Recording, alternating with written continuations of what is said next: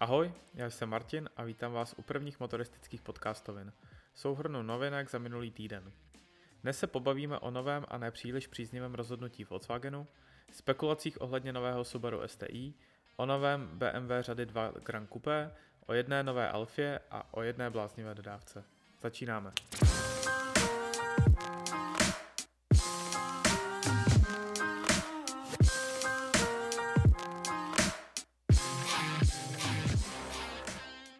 Volkswagen v minulém týdnu oznámil, že má v plánu ze Škody udělat levnou značku, která by byla konkurencí pro Dacia, Renault, Kia a Hyundai. Důvodem je, že si mezi sebou značky Škoda, Volkswagen a Seat velice konkurovaly.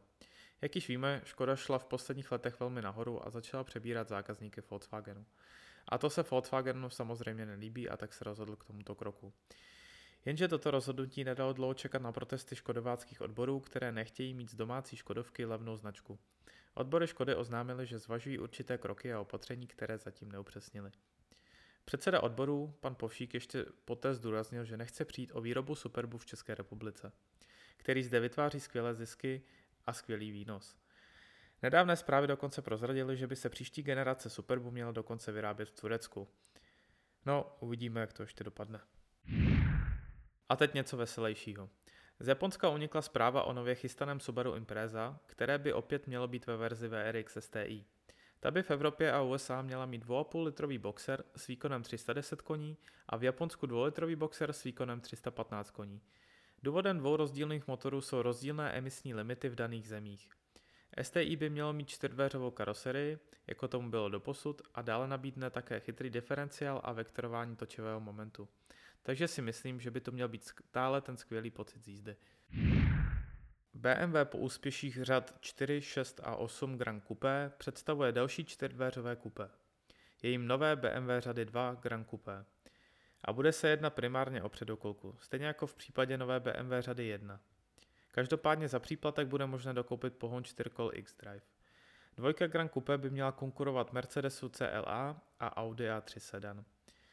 Přední část tohoto vozu oplývá stejně jako řada jedna velkou přídí s velkými ledvinkami a agresivně se tvářícími LED světlomety.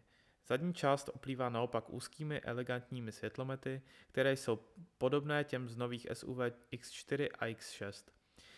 Interiér je také kompletně shodný s řadou 1 a nabídne digitální kokpit se dvěma displeji, jeden před řidičem s uhlopříčkou 9,2 palce a druhý uprostřed palubní desky s uhlopříčkou 10,2 palce.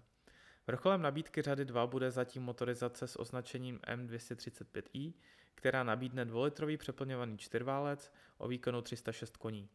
Točivém momentu 450 Nm a ve spojení s 8-stupňovým automatem dokáže vypálit na stovku za 4,9 sekundy. A jak tato motorizace bude znít? Takto.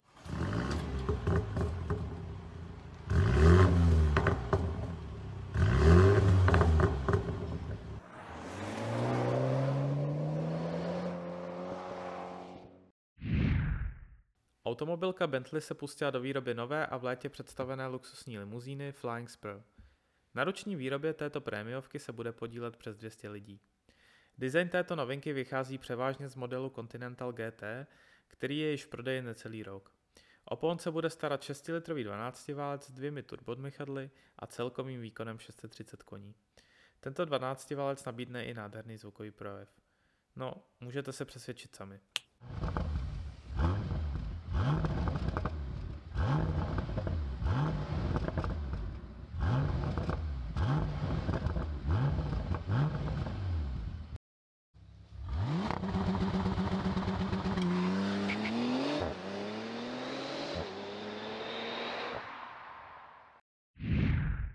Prodeje automobilky Alfa Romeo nejdou přesně podle jejich představ.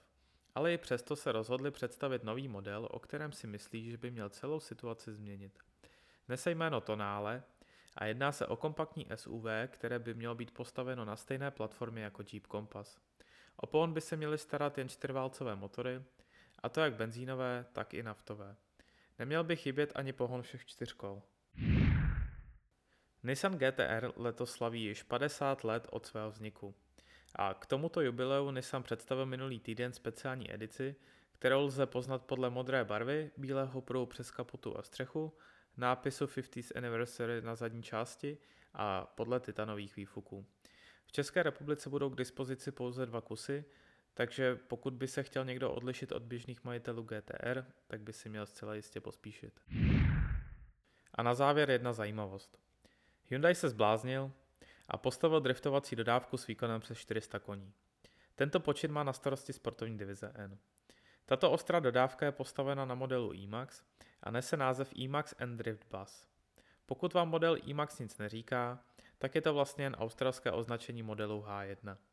Dodávka byla osazena 2,5 litrovým benzínovým šestiválcem o výkonu 408 koní a točivém momentu 555 Nm. Veškerá síla je přenášena pomocí 8-stupňového automatu na zadní kola. Dále byl vyměněn originální diferenciál za samosvorný, klasické odpružení nahradilo adaptivní odpružení, byl upraven výfuk a nazuta kovaná 19-palcová kola. Každopádně o sériové produkci si zatím můžeme nechat jen stát.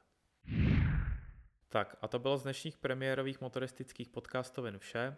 Také to bylo vše z mého prvního podcastu.